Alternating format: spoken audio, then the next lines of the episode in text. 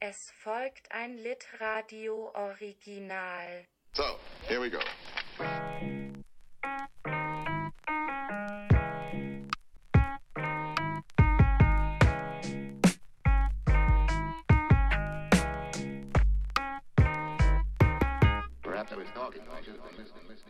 Ja, hallo und herzlich willkommen zu Folge 24 von Komm Schatz, wir lesen ein Buch. Hallo Tore, hallo Guido, schön, dass ihr da seid. Hallo Max. Hallo Max. Hallo. Ich weiß Hallo, nicht, Guido. wie äh, ich weiß nicht, wie es euch geht aktuell mit dem Buch. Wir haben ja beschlossen, dass wir noch zweiwöchentlich aufnehmen, dass wir noch ein bisschen was davon haben und nicht irgendwie unseren eigenen Terminen immer so ein bisschen hinterherrennen. Äh, wir haben jetzt noch 250 Seiten ungefähr, also wirklich nicht mehr viel.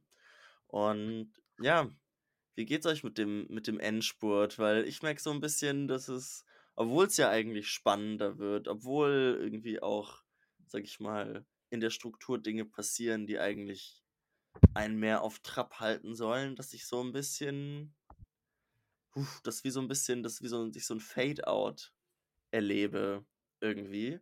Und ich weiß gar nicht warum, weil eigentlich finde ich, dass es aktuell total, total spannend ist und viele Sachen, die auch zueinander führen und man ganz viele Sachen erfährt, die, die vorher irgendwie so ein bisschen im, im Dunkeln lagen. Aber wie geht's euch aktuell? Ja, das ist, ähm, also dieses Gefühl, das kenne ich ja schon ein bisschen. Es kommt äh, ein, ein bisschen melancholisch irgendwie daher, ähm, aus, aus vielerlei Gründen, weil dieses, ähm, dieser Schlussteil, äh, wo wir jetzt vielleicht schon so allmählich jetzt so reinkommen, ähm, halt doch äh, ziemlich finster wird, einerseits. Und zum anderen, was du sagst, also ähm, dieses Prinzip des, ähm, des nachträglichen Erzählens, was, was Wallace so pflegt, ähm, hier immer stärker wird. Also, dass wir immer mehr ähm, Sachen äh, sozusagen aufgefüllt bekommen äh, oder lose Fäden verknüpft werden, die lange irgendwo so herumlagen. Ähm, Es ist zwar nicht so, dass wir am Ende irgendwie ein, ein, ein glattes Ganzes irgendwie hätten, äh, das, das mit Sicherheit nicht, aber ähm, es fügt sich, also gerade was, was jetzt wirklich so auf Handlungsebene äh, die Konstellationen angeht in der Familie äh, mit, mit äh, Madame Psychosis, äh, also Jael von Dyne, äh, wo wir heute, glaube ich, auch noch ein bisschen drüber sprechen werden. Ähm, da fügt sich jetzt gerade einiges zusammen. Siehst du das, siehst du das ähnlich, Tore? Ähm, ja, ich habe auf jeden Fall auch dieses Gefühl, äh, dass so ein bisschen die, die Luft langsam weg ist und ähm, dass sich das Ende einer Beziehung anbahnt, wo der Horror eintritt, dass man schon genau ausrechnen kann, wann es ungefähr vorbei sein wird.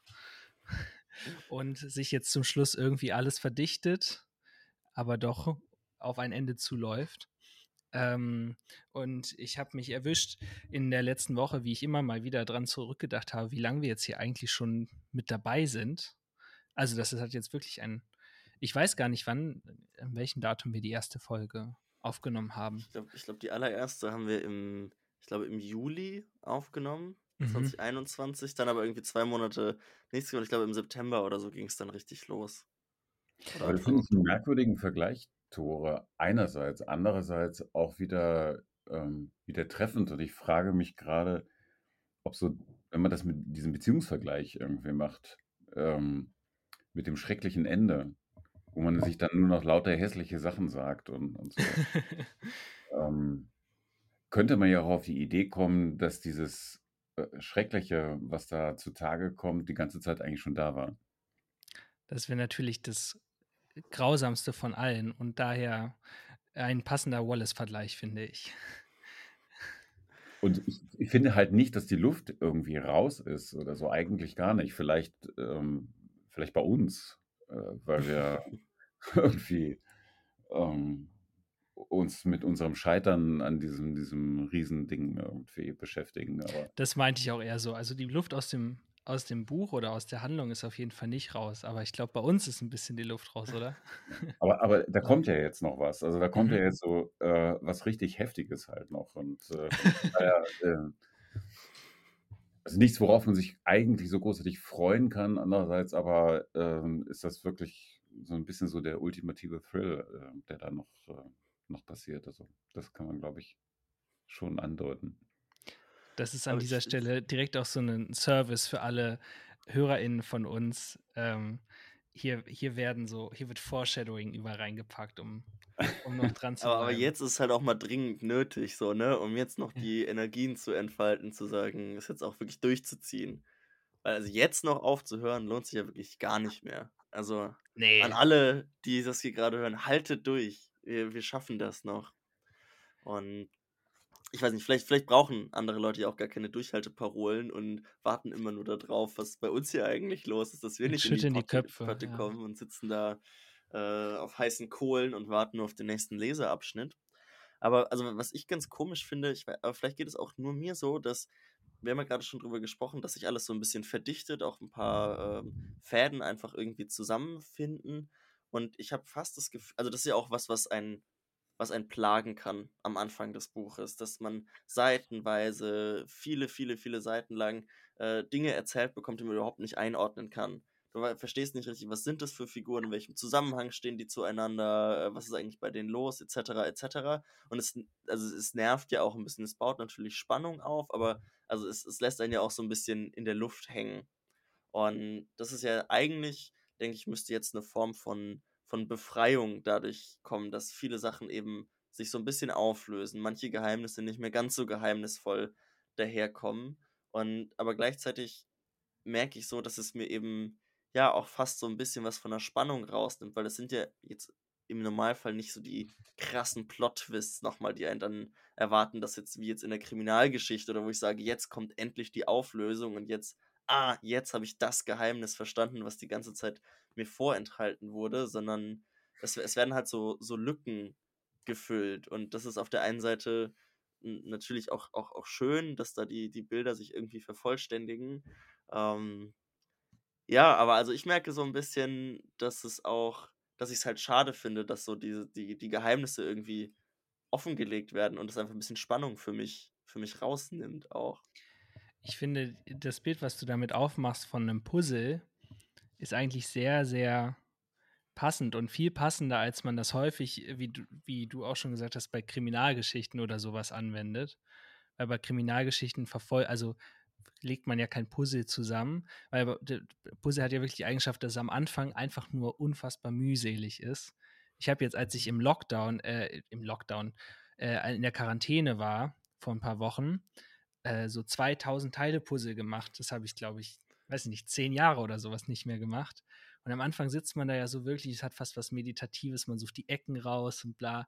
Und wenn man jetzt nicht wüsste, nach was man suchen muss, dann ist man ja wirklich ewig zusammen. Und so die, Mhm. die letzten 10 Prozent sind ja wirklich das, wo dann so ganz befriedigende Gefühle aufkommen, wenn so ganze Stücke so, ah, okay, das passt da rein, dieses Ding passt da rein. Aber, Aber, du jedes weißt Mal auch schon voll, woran du bist. Das Bild ist eigentlich Genau. schon da. Ne, du wartest nicht mehr auf, oh, dieses eine Puzzleteil zeigt Genau. mir endlich, was zu sehen ist, Genau, du- sondern Du siehst schon, Ja. was da ist und jedes Mal ist es so ein bisschen, ah, endlich, endlich, ich habe Closure, aber es tut auch jedes Mal ein bisschen weh, weil du denkst, ah, jetzt, jetzt, jetzt sind es aber nicht mehr viele und jetzt, es wird jedes Aber- Mal weniger. Ich glaube nicht, dass das stimmt. Ähm, Oh, okay, alles klar.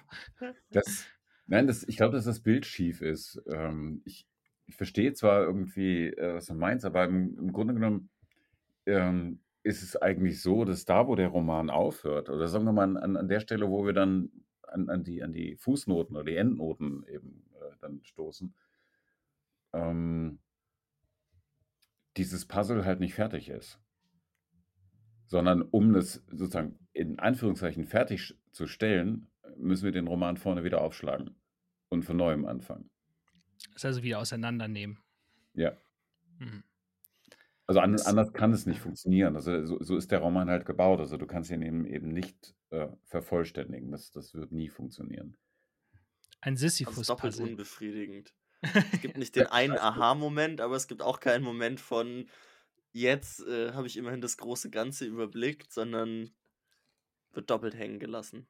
Ne, ich ne, ich glaube eigentlich nicht. Also, ähm also, ich habe im Moment, wo wo wo wir jetzt gerade so über über, ne, ähm, Analogien sprechen, wie man wie man das irgendwie beschreiben kann, was was da passiert, ähm eigentlich eher so ein ein Bild vor Augen, was mit Vertiefung zu tun hat. Ähm oder ich sehe eine Farbe, äh, wie ein Schwarz etwa, und das Schwarz wird immer schwärzer. Also, so geht es mir jedenfalls, wenn ich wenn ich das lese. Also, der Abschnitt, den der der zuletzt jetzt dran war, der, ähm, enthielt ja auch wieder ein Gespräch zwischen zwischen, äh, Hal und Mario. Mhm. Ähm, und ziemlich am Ende dieses dieses Abschnitts, ähm, heißt es ja immer, wo also, wo wo Hal dann zu zu Mario, äh, sagt er nennt ihn ja immer Troll.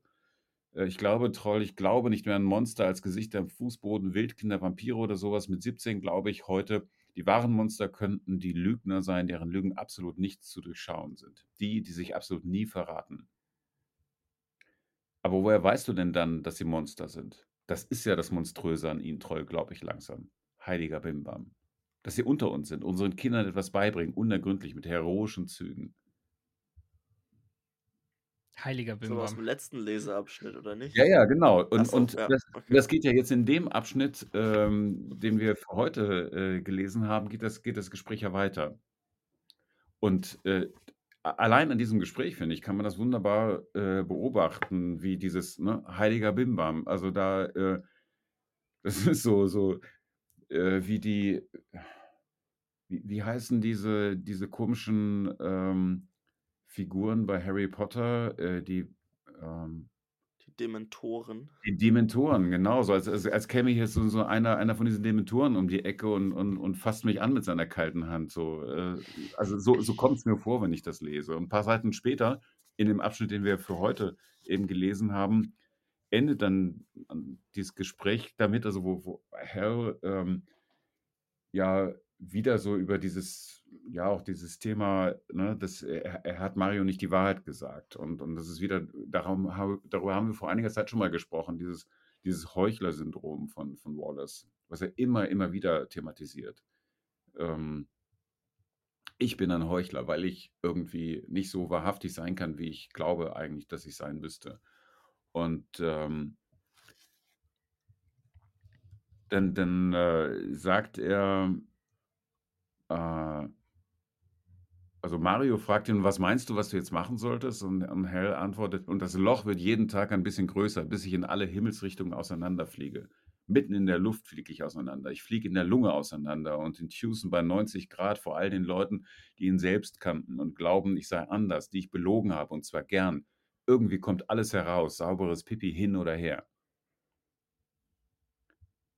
Ähm, und dann kommt ja so wie, wie so ein, ein wie so ein weiser, weiser, merkwürdiger Geist, äh, der, der in Mario fährt und, und ihm dann ähm, sagt, ne, also äh, Herr, äh, er fragt Hal und, und, und Herr sagt, sag mir, was ich machen soll. Und Mario antwortet, ich glaube, du hast es gerade gemacht, was du machen solltest. Ich glaube, das hast du gerade gemacht. Indem er von diesem Loch redet. Und wa- was, was ist das, ne? Wenn er davon redet, also wir, wir, landen, wir landen unmittelbar am Anfang dieses Romans. Wo er dann sagt, ich, ich bin hier drin, äh, in, in diesem Kopf. Ähm, das, das ist dieses Loch, äh, von, von dem er da redet. Und, und dieses, dieses Gefühl, auseinanderzufliegen in alle Himmelsrichtungen.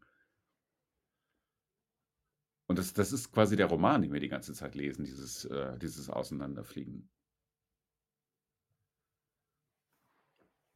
Mhm. Mhm.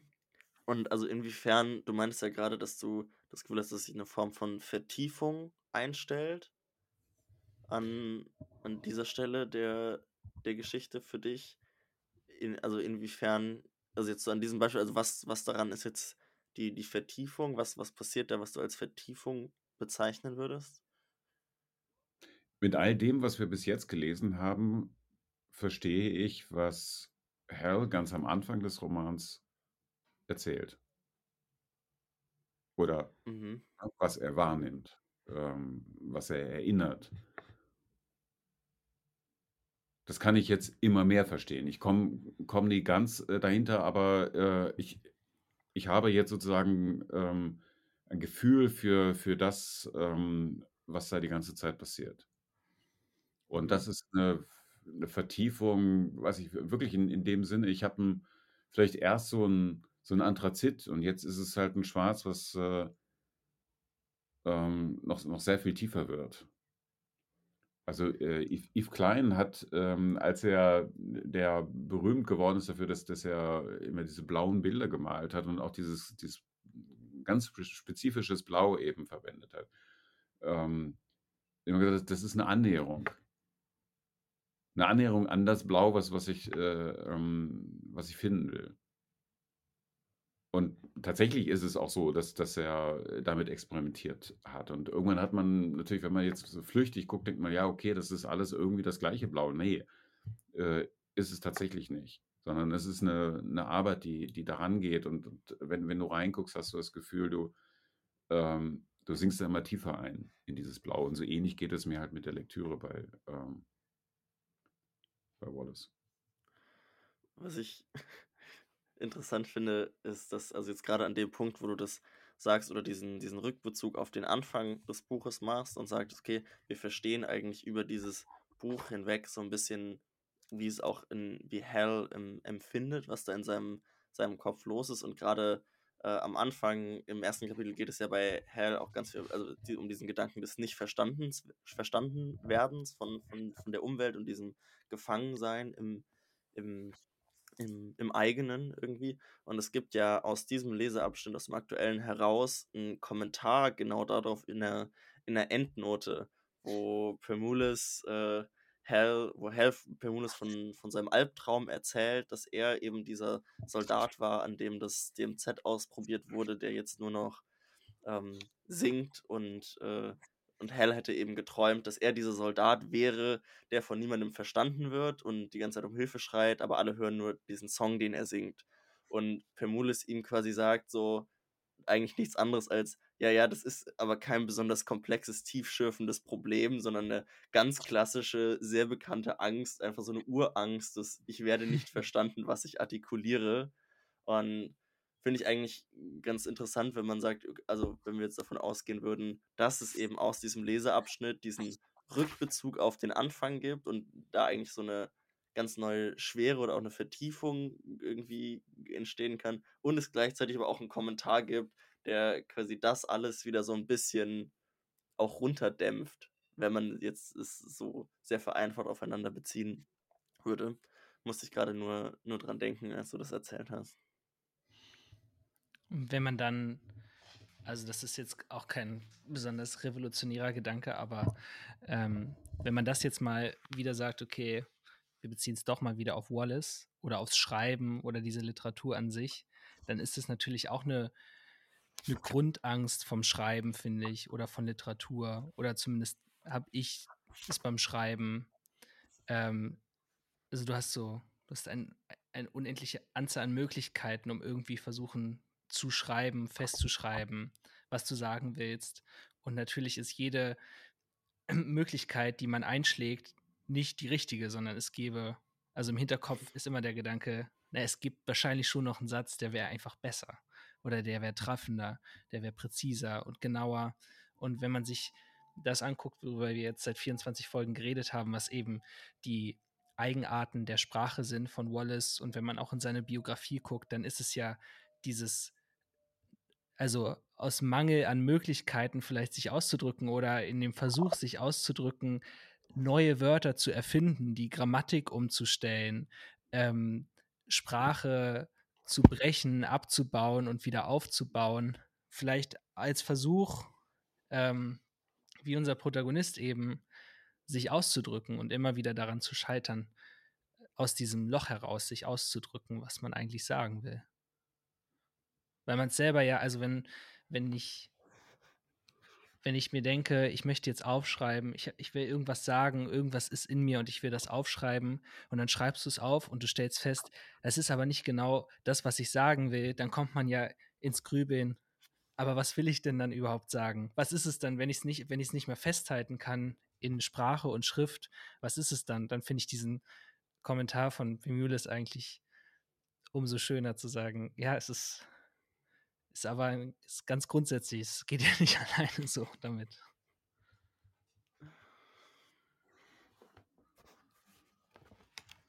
Mhm. Mhm. Einfach mal als Behauptung. Ich weiß es nicht.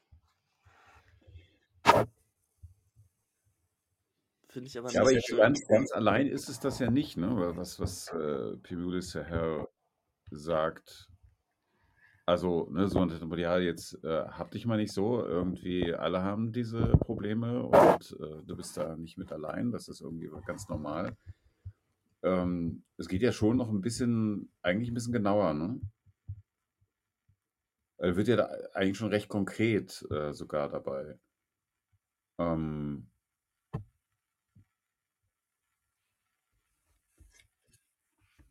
Und es geht auch wieder um, um dieses, ne, was, was, was passiert denn da drin ähm, eigentlich? Also ich, ich, ich zitiere mal in, in eine Stelle, ähm, also Pimulis sagt, äh, Ing, was ich über deinen Dad weiß, lässt sich mit einem stumpfen Stück Kreide auf den Rand eines Whiskyglases schreiben. Ich rede von Leuten, die ich kenne. Wolf Spiders, Jungs aus Alston, die aufgegeben haben. Ein paar haben den Clipperton gemacht, stimmt. Ein paar sind in der Hilton Heiler gelandet. Ein paar haben es überstanden, weil sie zu den NA oder einer Sekte gegangen oder in einer, eine glubschäugige Kirche eingetreten und mit Krawatten rumgelaufen sind, von Jesus und dem Aufgeben erzählt haben. Aber der Scheiß funktioniert bei dir nicht, weil du zu viel auf der Pfanne hast, um je das Blech der Gotteshorten zu fressen.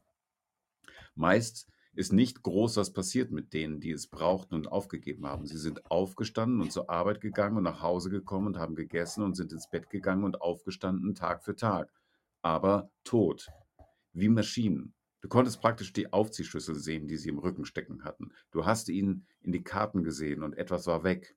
Die lebenden Toten. Sie liebten es so sehr, dass sie es brauchten und sie gaben es auf und von da an warteten sie auf den Tod. Drin war irgendwie alles vorbei.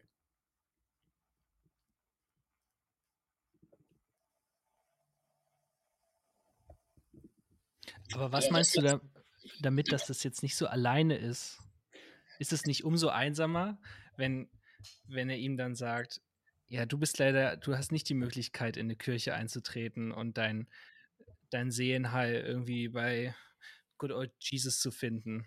Nicht mal das kannst du. Nochmal, nochmal vielleicht einen Schritt weiter. Ähm, äh, Inkpaddel, ich weiß nur, ich bin dein Freund. Ehrlich. Wenn du nicht mit der Madame kommunizieren willst, dann kannst du so lange Ex und mein Täschchen halten. Mach, was du willst und zeig mir jeden, der dir was anderes sagt. Ich rate dir nur, über die Sekunde hinaus zu sehen, in der du eine Entscheidung triffst, die du, so wie ich dich kenne, nicht mehr zurücknehmen wirst.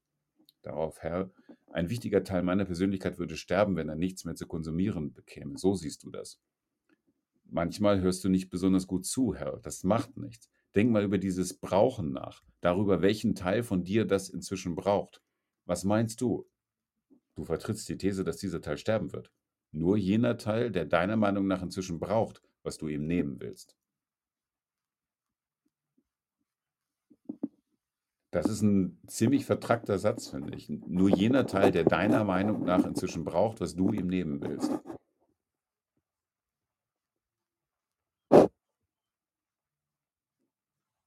Also eigentlich ein, als wenn er seinen Blind, Blinddarm loswerden würde. Der Teil, der ihm sowieso, der sowieso krank ist, der ihm nichts mehr zu geben hat oder der nur in dieser Abhängigkeit gezüchtet wurde. Ist es das? Ich weiß es nicht. Ich, ich, ich finde den Satz auch sehr vertragend. Ja, sie reden ja eigentlich, sie reden ja über Sucht, könnte man sagen. Ne? Ähm, Ja. Aber das ist halt nur die eine Seite der äh, Geschichte. Also äh, wie, wie Pemulis dann immer sagt, äh, der Süchtige, ne, das ist nur ein Wort. Ähm, das allein darauf zu reduzieren, das ist auch wieder nur so eine Außenansicht. Und es geht ja um dieses Loch innen drin, in das alles irgendwie reingesogen wird, das was nicht zu füllen ist. Mhm. Also Ja, die, nee, aber das. Die wahre substanzielle Antwort würde ich halt sagen, ist, ist die, die, die Mario äh, ihm, ihm sagt. Ne? Also die, die Fragen, die er stellt.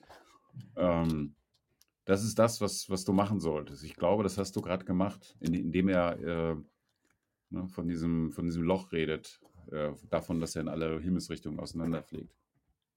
Aber also Mario bezieht sich ja, so wie ich es verstehe, dann im Moment sagt er quasi, dass darüber sprechen ist das, was Ja, du tun ja, ja, solltest, oder? Schon, ne? ja, natürlich. Aber das ist für mich dann, also für mich ist das auch, ist es ganz viel Sprache. Also das Loch an sich ist Sprache, Mhm. was er versucht mit Sprache zu füllen.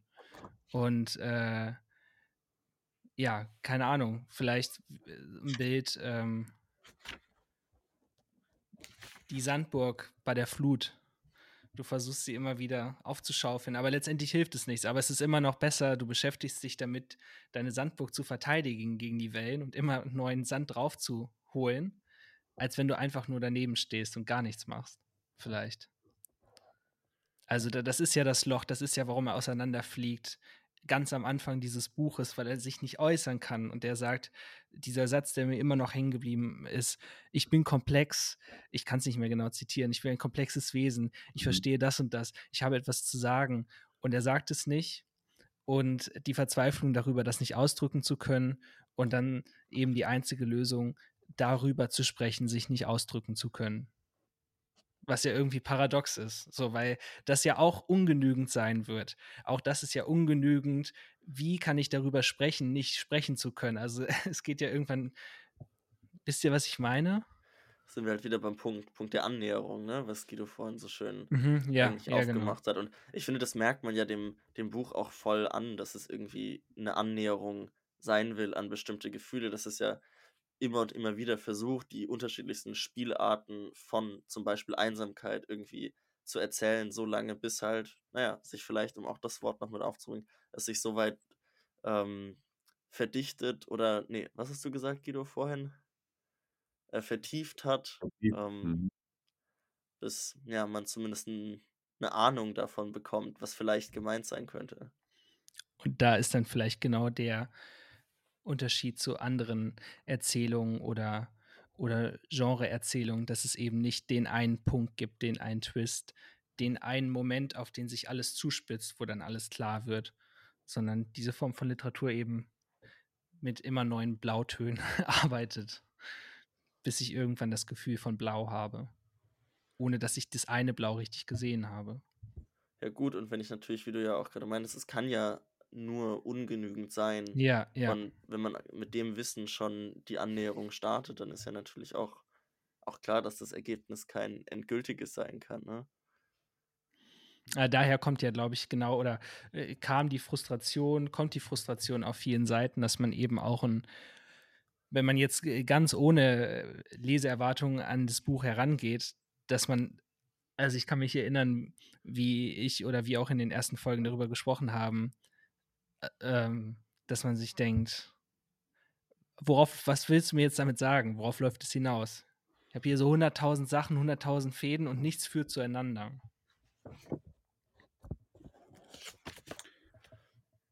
Aber ist ja Mhm. schön, dass wir es jetzt auf Seite 1200. Nein, es hat sich ja schon vorher angedeutet, aber ähm, ja, das ist es, glaube ich, wie es funktioniert. Wir haben jetzt nicht mehr so viel Zeit, aber ich, also ich hätte, ich finde, dies, dies, ähm, das setzt sich, glaube ich, auch in diesem Gespräch der, ähm, oder in dieser, dieser Runde, äh, in die Hal dann ähm, reingeht äh, oder wo er hinfährt, ähm, um an so einem so eine Art äh, Nicht-AA-Treffen irgendwie teilzunehmen. Eine merkwürdige Runde. Ähm, auch fort, aber dazwischen gibt es ja noch äh, diese Passage, ähm, mh, ja, wo so ein, ein Verhör, so eine Art Verhör wiedergegeben wird äh, mit Molly Notkin, äh, wo es um Madame Psychosis ähm, geht. Und das wäre ja auch nochmal so eine, eine Passage, wo wir ein paar auch Informationen einfach bekommen dazu, ähm, was ist mit, mit äh, Joel van Dyne, Madame Psychosis eigentlich passiert, wie ist das passiert. Äh, auch nochmal ein paar nähere Informationen zu dem äh, Suizid von äh, James Incandenza in der Mikrowelle. Ich muss sagen, für mich hat dieser Abschnitt, den du gerade da ansprichst, Guido, so eine richtig doppelte Enttäuschung hinterlassen, um nochmal das aufzugreifen, womit ich vorhin eröffnet habe. Und zwar, also abgesehen davon, dass es halt einfach ja eine super traurige, dramatische oder nennen wir es einfach abgefuckte Geschichte ist, die, die da irgendwie uns, uns erzählt wird. Und gleichzeitig findet aber auch, finde ich, passiert was ganz krasses mit dieser Figur der Madame Psychosis, die ja bisher fast eigentlich von allen Figuren die größte mystische Aufladung so ein bisschen erfahren hat. Also einmal natürlich in ihrer Funktion als Madame Psychosis, in der sie diese, diese Aufladung irgendwie auch so inszeniert, ähm, aber auch so, wie sie als Figur erzählt wird und wann wir was über sie erfahren. Also wir, wir begegnen eher mit einer, mit einer anderen Form von Distanz als den, den anderen Figuren, die uns so die ganze Zeit so ja in ihrem naja, ah, ja, ja, in ihrem Leid gezeigt, ist, ist nicht das Richtige. Aber ja, also ich habe das Gefühl, da ist einfach eine, eine andere Form von, von Distanz vorher nochmal drin. Und das geht dann mit diesem, mit diesem Erzählabschnitt so ein bisschen, bisschen verloren. Also sie wird, sie wird angeglichen an die anderen Figuren, weil die, die Hintergrundinformationen und irgendwie das Wissen über das, das Leid, das sie erfahren hat und die Welt, in der sie irgendwie zu leben hatte, ähm, irgendwie uns plötzlich zur Verfügung stehen. Und vorher wussten wir das nicht. Vorher war sie so viel weniger greifbar. Und ja, ich, ich muss sagen, da auch das hat mich quasi sehr, sehr traurig gemacht, dass sie diesen, diese Stellung so ein bisschen verloren hat im Vergleich zu den anderen Figuren. Sie einfach so ein bisschen mhm. entzaubert wurde. Mhm. Ja, aber ist das nicht auch so ein bisschen Projektion, was du, äh, was du da sozusagen als ähm, Enttäuschung in Anführungszeichen formulierst? Du meinst, dass es vorher Projektion war und dass jetzt quasi eine Enttäuschung entsteht, weil quasi meine Projektion entlarvt wurde, oder ist die Enttäuschung ja, Projektion? So. Beides. ja. Ja, ich meine, äh, natürlich, ist, äh, aber, aber wann waren die Geschichten, die, die vorher mit bei Madame Psychosis oder Joel van Dyne eben ähm, einhergingen, irgendwie ähm, heller? Sie waren vielleicht undeutlicher. Und jetzt wär, werden, also indem zum Beispiel jetzt ihre, ihre Kindheitsgeschichte, ihre, ihre Pubertätsgeschichte, dieser, dieser merkwürdig missbräuchliche Vater ähm, erzählt werden, ähm, aber wird, wird sie dadurch jetzt sozusagen auf, auf, auf, die, auf die gleiche äh, Ebene der, der Miserabilität äh, wie die anderen Figuren gestellt? Und ähm, oder ich weiß nicht. Ich habe das, das Gefühl, dass ihr, ihr, ihr Schmerz und ihr Leid war halt vorher abstrakter, einfach weil es nicht so en Detail erzählt worden ist und war dadurch leichter zu romantisieren. Also dadurch hat einfach diese Figur eine andere Aufladung erfahren. Also ich hatte das Gefühl, dass ihr, ihr Schmerz noch eher sich zumindest als so eine, als so eine romantische Idee vom, vom Leiden irgendwie mit so einem gewissen Pathos irgendwie auch lesen lässt, wenn man es denn so möchte. Also dass da noch so eine gewisse, ja, wenn es auch eine Projektion ist, so eine Schönheit im Leiden irgendwie oder in dem, in dem Schmerz zu sehen. Äh, was halt, finde ich, bei ganz vielen anderen Figuren einfach nicht funktioniert, einfach weil in diesem Leiden nichts mehr Schönes, nichts mehr zu romantisierendes ist, sondern es ist halt das, der pure Abfuck einfach. Äh, und ich finde diese Romantisierbarkeit, diese, sie wird einfach viel weniger Projektionsfläche dadurch. Und ich glaube, mhm. die Figur hat für mich zumindest so ein bisschen vorher auch dadurch gelebt, dass sie eben so eine Projektionsfläche war und damit vielleicht auch eine Ausflucht sein konnte, so im, im Lesen. Ich meine, mehr Projektionsfläche kann eine Figur ja gar nicht sein, die nur als Stimme zu hören ist und selbst wenn man ins Tonstudio geht, immer nur noch als Stimme zu hören ist und auch überall, wo sie hingeht.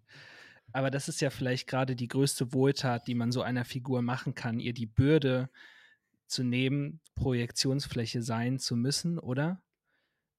Ich, ich vielleicht, vielleicht ist es auch ein weirder Take, aber dass sie auch das Recht hat, genauso wie alle anderen, diese entmystifiziert zu werden und ähm, auf, auf ein gleicher Ebene mit dem Leid der anderen sein zu können. Also jetzt vielleicht nicht innerhalb der, aber für, äh, also als in, in, der Beziehung zwischen uns und der Figur. Das, das ähm, nicht unter innerhalb der Figuren, aber auf, auf dieser Ebene, auf dieser Beziehungsebene. Mhm. Ist halt nur für uns blöd, wenn es uns vorher geholfen hat. Aber ja.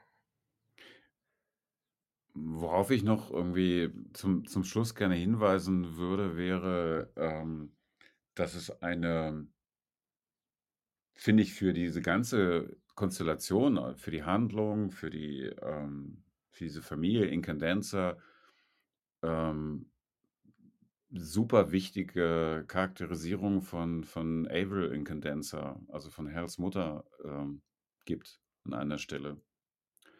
Und zwar heißt es äh, einmal, dass, ähm, ähm, ne, also gibt Molly Notkin das wieder, dass Madame Psychosis ihr, Molly Notkin, gestanden habe, sie habe die Witwe buchstäblich für den personifizierten Tod gehalten.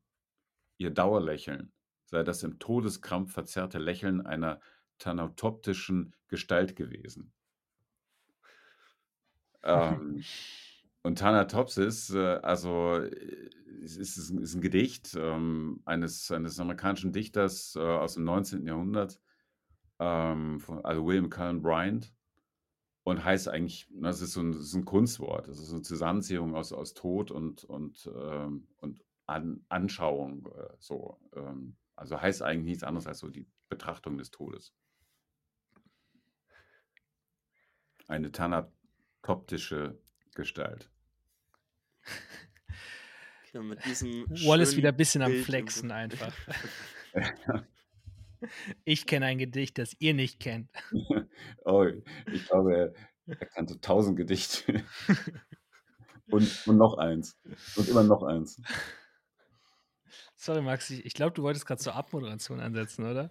Ja, ich, ich wollte, ich weiß nicht, mich, ob ich mich entschuldigen wollte, dass wir jetzt mit, mit diesem Bild der thanatoptisch dauergrinsenden Avril unsere Hörerinnen und Hörer äh, in die, in die weite Welt hinaus entlassen wollen. Aber mit einem Blick auf die Uhr, denke ich, bleibt uns gar keine andere Möglichkeit.